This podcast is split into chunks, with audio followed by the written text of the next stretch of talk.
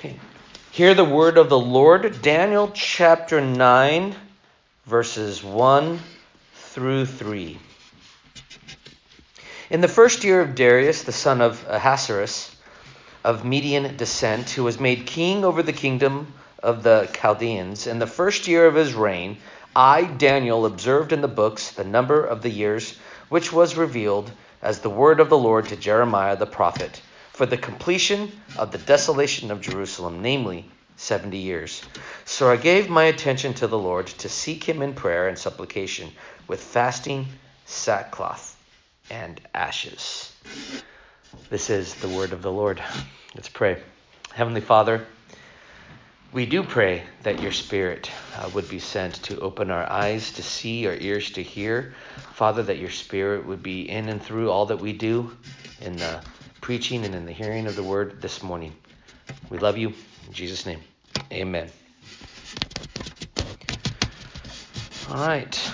So in 2022, in May of 2022, if someone was to open the book of the Bible, Daniel, and turn to chapter 9, they would very likely skip ahead to verse 24. Uh, Daniel chapter 9, the end of Daniel chapter 9, uh, verses 24, there's four verses at the end. 24, 25, 26, and 27 are some of the most discussed, studied books of the entire Old Testament. They reference 70 weeks, and there's lots of discussion about all the Messiah, Antichrist, tribulation, end times, connection with Revelation, Ezekiel, all the stuff that's going on.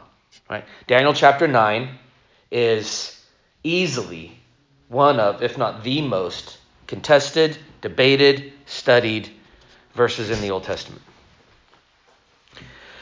But remember that the original text has no chapters and verses. That was added in our English translations to help us process these 66 books of the Bible but what's interesting, though, is for Daniel, the Spirit of God has given us clear divisions. Right? Chapter 7, we're told, in the first year of Belshazzar. Chapter 8, in the third year of the reign of Belshazzar. Chapter 9, in the first year of Darius. Chapter 10, in the third year. It's Like on and on it goes. And so these divisions really do clearly represent the way God has structured the book of Daniel. And so I would draw your attention to the fact that Daniel has 27 verses. Daniel chapter 9 has 27 verses. Four of them are dedicated to the 70 weeks. That means that there are 23 other verses in this chapter before you even get to that part. You get the angel Gabriel sending, God sending through the angel Gabriel to Daniel the answer to his prayer. So we can't even begin to poke our heads into the end of chapter 9 until we spend time looking at the prayer, the reasons behind the prayer, what's going on with the prayer of Daniel. And so, uh, Lord willing, today we will uh, just look at the general setting of the prayer, the historical setting, the biblical setting of the prayer of Daniel. Next week, again, next Lord's Day, if God is gracious, we'll gather and study the details of the prayer itself before we move on. So, with that said, Daniel chapter 9, verse 1 says this In the first year of Darius, the son of ha- uh, Ahasuerus of Median descent, who was made king over the kingdom of the Chaldeans. All right? Now, this verse, chapter 9, verse 1, begins with some important critical details that we cannot and must not skip or miss. All right? There's a historical setting that's painted. What is going on in Daniel chapter 9, verse 1? Whose first year is it? Darius. Scriptures tell us. Chapter 9, verse 1, the setting of the prayer is the first year of King Darius. Now, I want to say something again to remind ourselves because the names of these kings I do believe are important, but important for ways that are maybe uh, maybe a little less um, dogmatic. Uh, every historical evaluation of the book of Daniel has either proven the book of Daniel true or has left us to say we don't have enough details to know, so we're just going to trust the word in terms of archaeological of evidence. One of the examples of that was King Belshazzar, who's mentioned in Daniel and wasn't known for 1800 years of modern since the time of Christ. There was no recordings. Uh, all archaeology up until the mid 1800s had no reference to Belshazzar, and so critics of the Bible said, "Ha, Daniel's wrong. There's no Belshazzar." Well, then they find scrolls that have the name Belshazzar. They go, "Whoops! I guess there was a Belshazzar. I guess the Bible was right all along." So we're not worried if some of the details are difficult for us to follow. We trust that God recorded them the way that they needed to be recorded. They are true, and if our understanding of them is weird, it's weird. We also remember that the name Darius is a name for kings. It's also a title for kings. The name means Lord. So in Persian, you could call someone Darius, much like, for example, popes take on different names. They have a name, and then they take on a new name when they become an authority. Or, you know, uh, Pharaoh Ramses III. They take a name, there's names that they take. Ahasuerus is a name that many Persian kings take. Darius is oftentimes a title and a name. And so uh, we are known, well, we are told some things that are going on in Babylon and Persia that place Daniel chapter 9 in a very critical role. Right? So, the end of chap- the end of Daniel chapter 5 says that Darius the Mede received the kingdom at the age of 62. This Darius the Mede is almost certainly Cyrus the Persian, referencing to the same Persian king, uh, the king who took over defeated Babylon uh, the night that Belshazzar died, uh, the night of the handwriting on the wall that we read in Daniel. And uh, that's where this story picks up. Darius the Mede, because it's the king of the Medo Persian Empire, he's king and lord. Uh, later, Darius the Great will call himself king of kings. You have Persian kings that call themselves the King of Kings, like King Xerxes. You have Greek kings that call themselves King of Kings, uh, like Antiochus Epiphanes, the God manifest. So, this is a theme that we're going to see in the Medo Persian Empire. Right. So, that's historical context. When we read Daniel chapter 9, he's telling us that Daniel chapter 9 happens in the first year of Darius the Mede.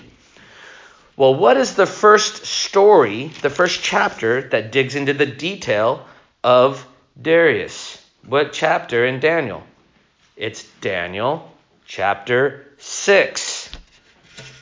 And what happens in Daniel chapter 6? The lion's den. The lion's den. The story of Daniel in the lion's den is under King Darius. It's the first story that we hear about him. So, in this story of Daniel in the lion's den, think about what is going on. Why is Daniel tossed into the lion's den? For what? His prayer life. His prayer life, praying in the window. Daniel chapter 9 is all about a prayer that Daniel prayed right after Darius took over. This is a picture of the prayer life of Daniel, the kind of prayer life that led him to get tossed into the lion's den. That's how important this Daniel chapter 9 is. It's absolutely amazing and fantastic. What's he doing? He's praying three times a day in his window. It is, it is his regular habit. In fact, Daniel chapter 6, verse 10 tells us that the moment that Darius put out put his, sign, his signet ring on the exhortation that he was tricked into doing, that only prayers to Darius can be made for 30 days. The scriptures tell us that Daniel heard the announcement and then walked to the window to pray, as is his habit. If it's not your habit, you're not going to be disciplined enough to pray in that moment when it's illegal to pray. You've got to have that habit. And he goes to the window and he prays. I love it. But listen to what it tells us about his prayer in chapter 6, verse 10. After he knew the document was signed, he entered his house, and he continued kneeling on his knees three times a day, praying and giving thanks before his God, as he had been doing previously. Okay? So, as a reflection of his heart devoted to the Lord, remember that this is Daniel, whose book is all about the sovereignty of God it's all about the greatness of God, whose God really is God. Our God is king. Christ is king, not some petty little tyrant king. This is this is the Daniel who when he was a young man, likely still a teenager, defied King Nebuchadnezzar who took him into exile to defy the king's table because he was not going to be defiled while he was in Babylonian exile. He was going to be devoted to his Lord regardless, no matter what. And so he is someone who prays. He prays fervently, he prays consistently. He's always praying. And what is it that he does when we're told that he's praying and going to get tossed into the lion's den? He is praying and giving thanks to his God. I want you to think about that. He is willing to go to the window to give thanks to his God, to be tossed, to be fed to the lions because of that prayer. So we're going to focus today on thankfulness. Right? The, the prayer of a, the fervent prayer of a righteous man availeth much. As James 5 tells us, Daniel's a righteous man and he has fervent prayer. And so we're going to look at the role of being thankful in prayer this morning, and that's going to set the stu- set the the table for us studying the rest of Daniel's prayer as we do so next week. So let's just think about it. All right, Romans one.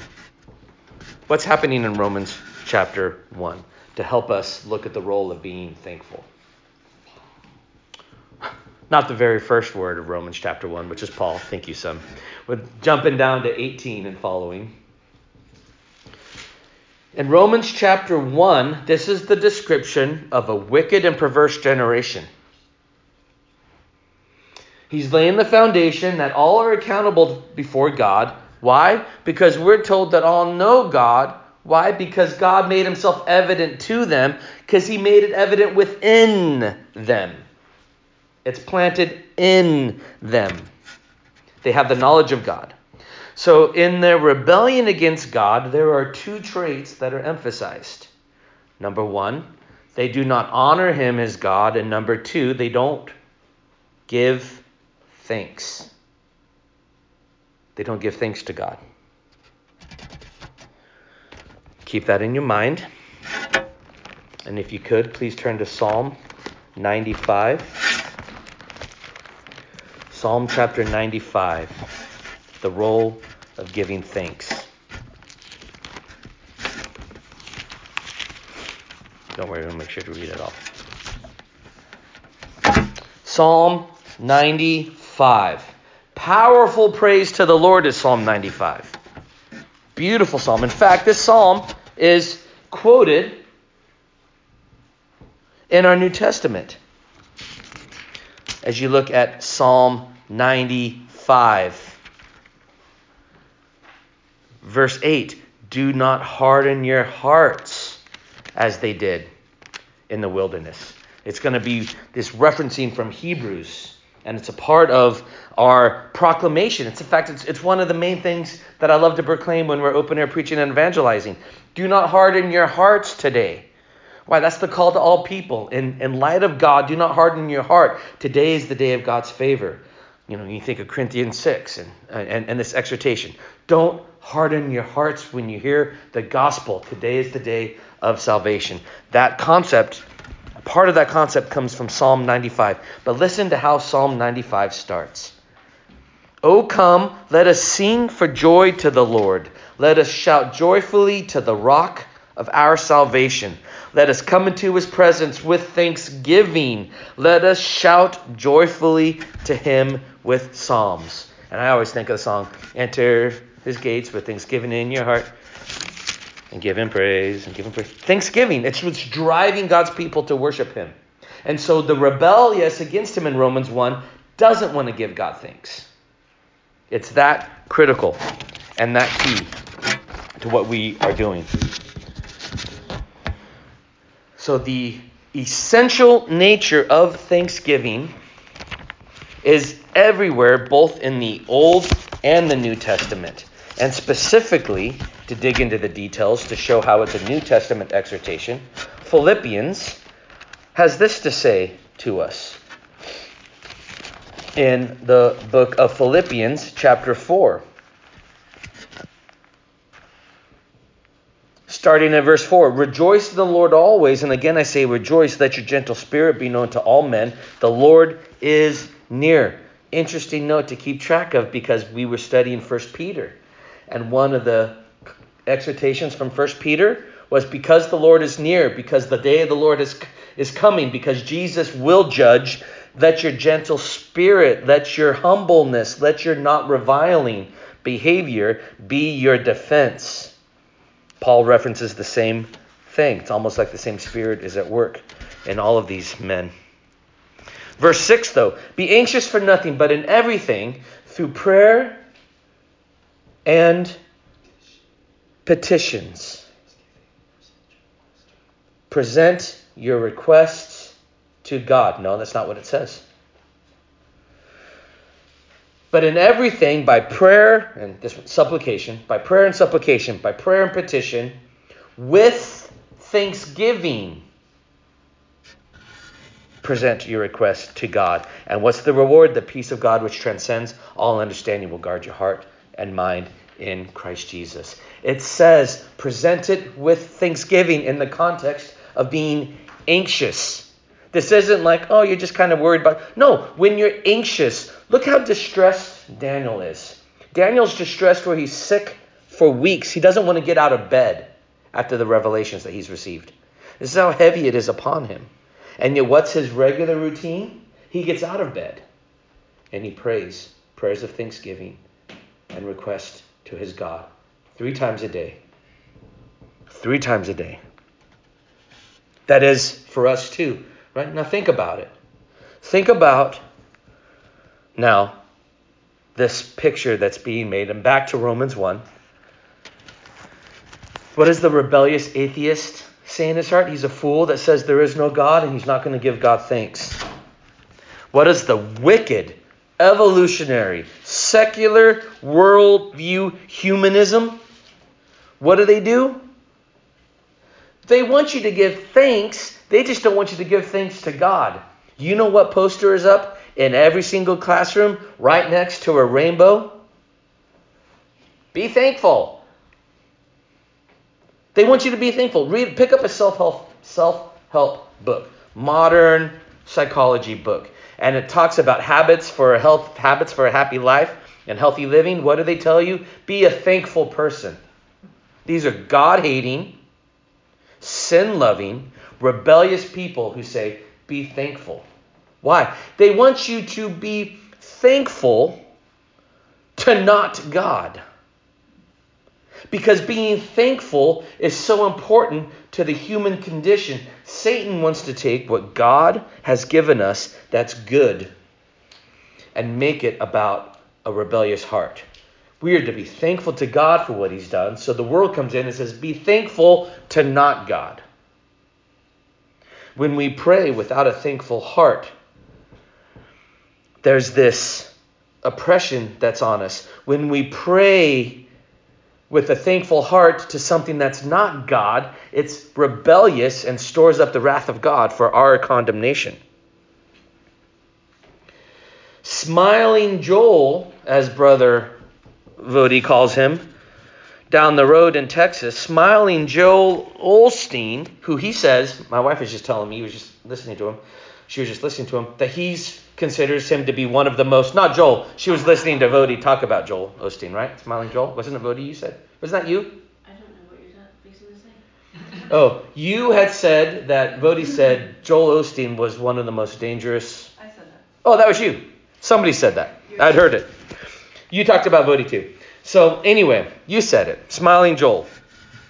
And it's true when you look him up, you know what he look up the word thankful in Joel in a web search. You know what it says? A whole bunch. He tells you to be thankful. Always be thankful. He's got post after post after post that says always be thankful. But he's wicked. He's pointing you to be thankful, not to God. And so it stores up wrath rather than granting us the blessing and the peace from God.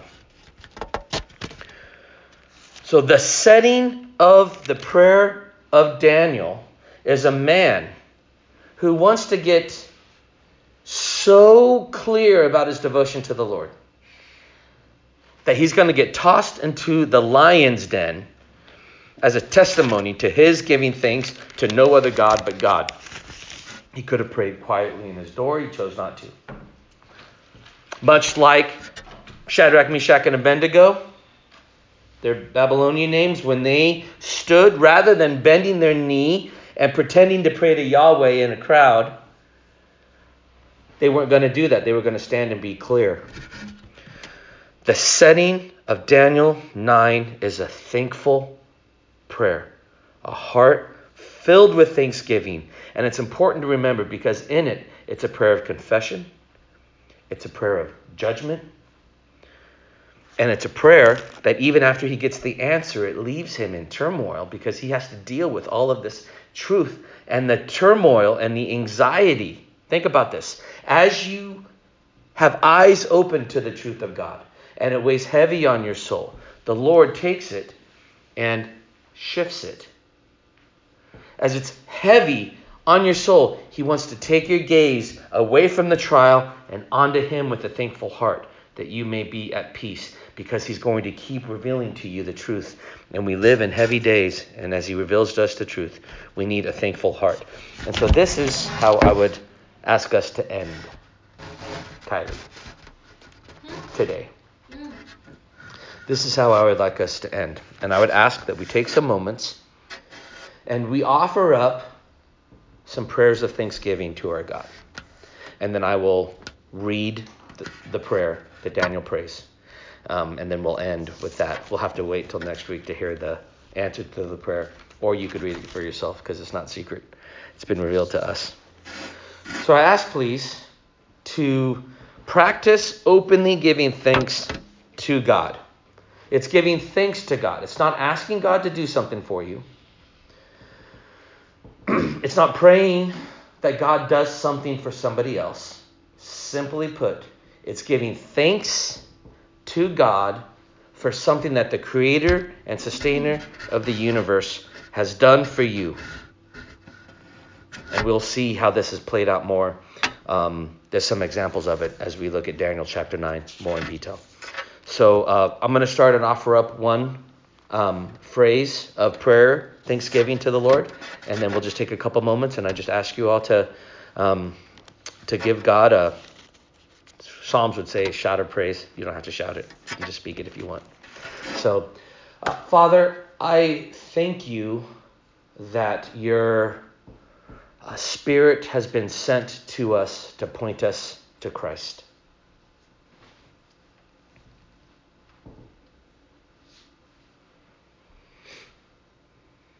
Thank you, Lord, that you are abundant in loving kindness and that you are compassionate.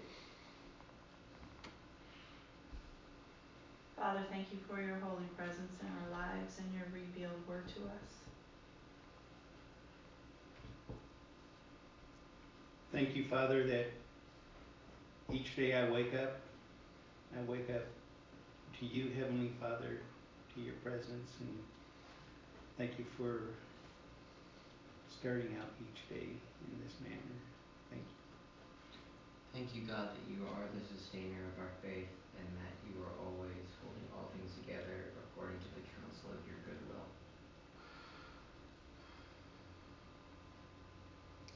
Thank you, Father, that you've cast our sins as far away as east is from the west.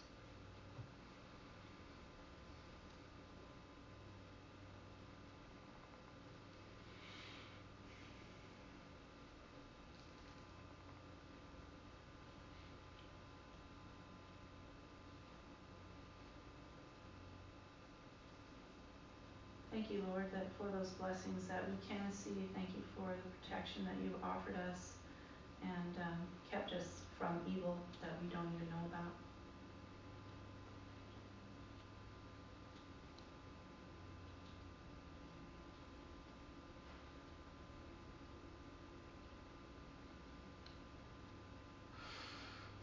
To thank you for your omnipresence. You're just always, always with us.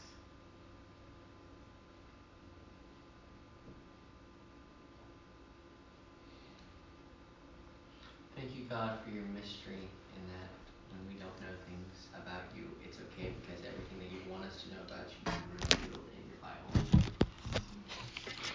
Hmm. Thank you, Father, for choosing to pour out your wrath on Jesus hmm. and uh, saving me and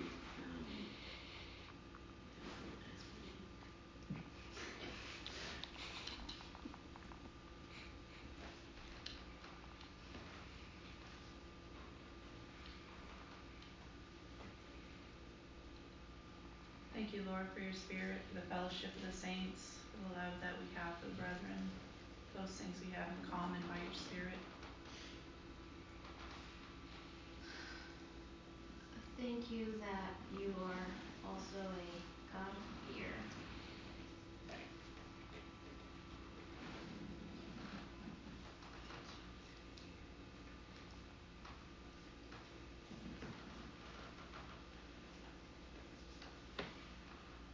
Thank you that Christ goes before us, and all authority in heaven and earth has been given unto him.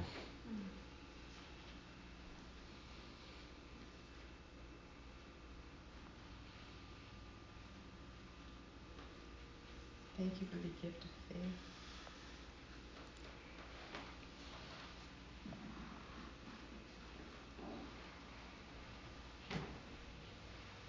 Hear the word of the Lord, the prayer of Daniel, starting in chapter 9, verse 4. Daniel says, um, I prayed to the Lord my God and confessed and said, Alas, O Lord, the great and awesome God who keeps his covenant and loving kindness for those who love him and keep his commandments. We have sinned, committed iniquity, acting wickedly and rebelled even turning aside from your commandments and ordinances. Moreover, we have not listened to your servants, the prophets, who spoke in your name to our kings, our princes, our fathers, and all the people of the land. Righteousness belongs to you, O Lord, but to us open shame, as it is this day. To the men of Judah, the inhabitants of Jerusalem, and all Israel, those who are nearby and those who are far away, and all the countries to which you have driven them, because of their unfaithful deeds which they have committed against you. Open shame belongs to us, O Lord, to our kings, our princes, our fathers, because we have sinned against you. To the Lord our God belong compassion and forgiveness, for we have rebelled against him. Nor have we obeyed the voice of the Lord our God, to walk in his teachings, which he set before us through his servants the prophets. Indeed, all Israel has transgressed your law and turned aside, not obeying your voice, so the curse has been poured out on us, along with the oath which is written in the law of Moses, the servant of God, for we have sinned against him. Capital H him.